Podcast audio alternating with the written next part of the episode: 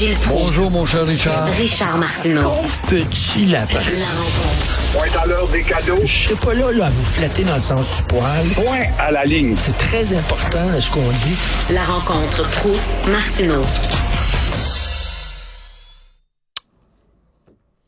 Alors, Gilles, est-ce que vous êtes là? Oui, bien sûr. Ah, OK. Bon, vous voulez nous parler de Céline Dion, alors que vous l'avez déjà euh, croisée. Oui, interviewé même. Et puis, euh, évidemment, tout ça, ça nous amène à nous réfléchir, à réfléchir beaucoup, je pense, au, au patron de Las Vegas, qui laisse déjà entendre qu'il perde ou qu'il perdait à chaque fois qu'il était sur scène. Il euh, récoltait devrais-je dire, un million net par soir ou par jour comme spectacle. Alors, évidemment, ça dresse les cheveux de ces gens-là. Et tout ça à cause d'une maladie qui s'appelle la maladie de la personne raide. Ça démontre la multitude, justement, des... Euh, subterfuges de la maladie qui se transforme avec de nouvelles identifications. Et cette pauvre Céline, ben là, le droit aux hommages du monde entier. Et évidemment, ça m'amène à te rappeler, je te l'avais déjà compté, j'ai eu la chance, Céline Dion, cette femme qui a travaillé tellement fort pour monter à des sommets inégalés et devenir un symbole international du Québec. Et quand je dis international, c'était vraiment vrai. En 2000, je suis sur un bateau russe, un petit bateau entre les immenses falaises de glace. C'est un jour de Noël, les Russes nous entendent parler ils sortent un CD de Céline Dion, des Russes au pôle sud Panji. Quelques années plus tard, je suis chez Kadhafi par curiosité. Dans le désert, je marche difficilement. Je vois au loin une tente bédouine et des gens avec une grosse radio portative qui font résonner une chanson de Goldman et avec la voix Ben, de. Céline Dion. Un autre moment, je suis au sommet des montagnes à Katmandou. On est dans le Népal, à travers des petites rues de pauvres, un petit commerce de pauvres qui fait résonner dans les couloirs la voix de Céline Dion.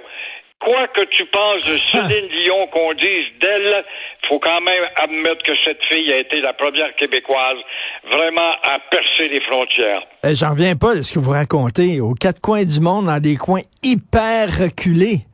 Les gens des gens ignorants d'autres cultures, d'autres langues. J'en revenais pas, comme chez ces Bédouins, j'étais allé prendre un puis j'en avec eux autres, very good, very good, very good. Ça, ça se limitait à ça.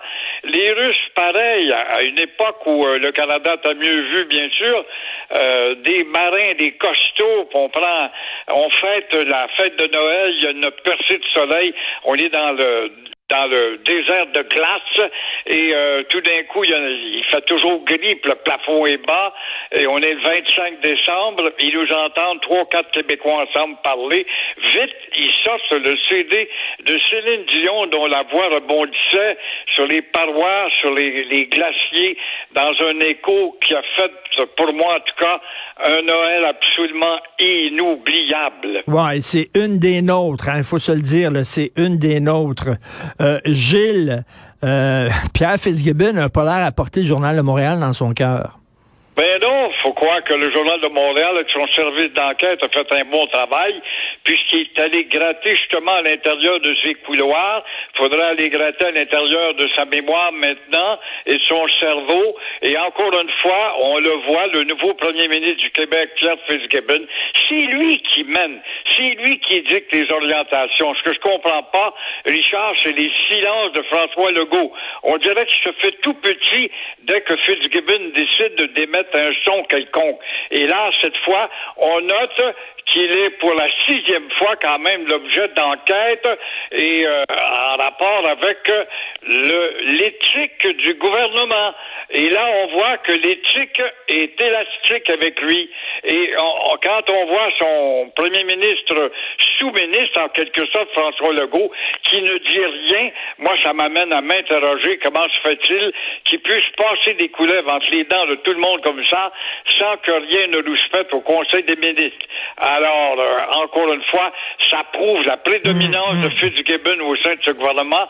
Comment Legault a-t-il pu euh, justement euh, raffermir la position de Fitzgibbon ou euh, va-t-il peut-être un jour réviser sa position et la diminuer ou voir en sorte à ce que ce gars-là arrête de se foutre éperdument de l'opinion publique, du petit peuple qui est supposé d'aider et la presse en général, le quatrième pouvoir. Et là, ça montre qu'au sein de la CAQ, il y a une chicane, euh, une tension entre l'aile euh, identitaire et l'aile économique. On l'a vu hein, quand François Legault a dit on va avoir une immigration 100% francophone. Fitzgibbon, il a dit non, non, non, moi je compte ça. Et là, on voit Guy Leblanc, qui était le chum de Fitzgibbon. C'est Fitzgibbon qui a mis Guy Leblanc à la tête d'Investissement Québec. Guy Leblanc qui dit ben là, ça va trop loin, la loi 96. C'est très bon de citer Guy Leblanc, effectivement. Ouais. Les Leblanc sont des espèces de fouineux, quoi, face à la timide, je rappelle, la timide loi 96, qui n'est même pas en application, qui n'existe même pas dans les faits, dans les rues, dans les commerces. On l'appelle la nouvelle loi 101. Où sont les conséquences? Est-ce que ça paraît? Alors, après Michel Leblanc euh, de la Chambre de commerce, un autre qui est très inquiet pour la loi 96, voici Ben que oui. Guy Leblanc, un ami du premier ministre Fitzgibbon, alors lui, est d'Investissement Québec, et il nous dit, vous savez, on a eu un investisseur qu'on a failli perdre. Il a fallu lui expliquer de long en large que la loi, la nouvelle loi 101 va être une loi inoffensive, niaiseuse. On la passe comme ça, puis on n'en parle plus par la suite. Alors, c'est bizarre. Au même moment le Québec s'anglicise comme jamais, on a eu le- l'exemple de COP 15 cette semaine, et encore une fois, les Leblanc ont-ils dénoncé cette position-là du mépris des instances internationales à Montréal, alors que le premier ministre les accueille dans un îlot francophone en Amérique qui se bat comme des Gaulois? Absolument pas.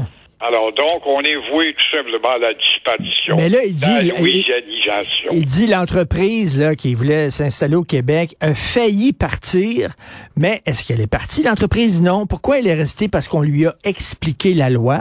Puis là ils ont dit ah ok. Fait que là eux autres il y avait des préjugés sur la loi. Quand on leur, leur a expliqué la réalité, ils ont décidé de rester. Donc pourquoi faudrait changer la loi On leur a rien qu'à l'expliquer aux gens? C'est tout. T'as bien raison, puis il, il a expliqué la mollesse de la loi, comme quoi ça dérangera pas l'investisseur qui soit allemand, portugais, grec ou quoi que ce soit, et qui veut rien entendre parler euh, des contraintes d'apprendre une langue étrangère, une langue tribale en plus. Alors évidemment, on va lui dire qu'elle est inoffensive cette loi-là. Elle n'existe même Que c'est qui ont s'excité pour la 96 Elle n'existe pas. As-tu vu des changements toi dans le décor de Montréal? C'est drôle quand la loi 101 de 77 est arrivée.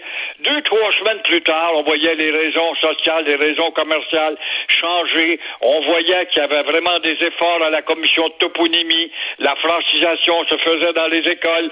Alors, depuis la 96, es-tu capable de me dire que c'est qui a changé dans le décor? Moi, je défie quelqu'un de me faire des preuves et me montrer. Ben oui. Alors, puis, pourquoi il faudrait tout le temps, tout le temps plier les genoux en disant ben non, les entreprises vont partir?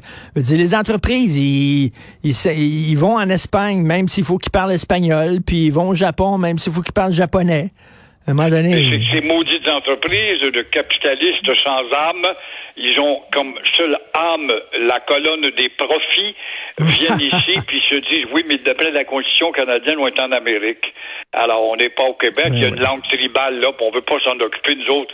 Si tu veux qu'on investisse nos centaines de millions, avec l'aide que tu vas nous donner, n'oublie pas, l'électricité que tu vas peut-être nous fournir, n'oublie pas, mais euh, en plus de ça, ne nous impose pas quand même la langue de notre tribu. Ça, on veut pas, absolument pas.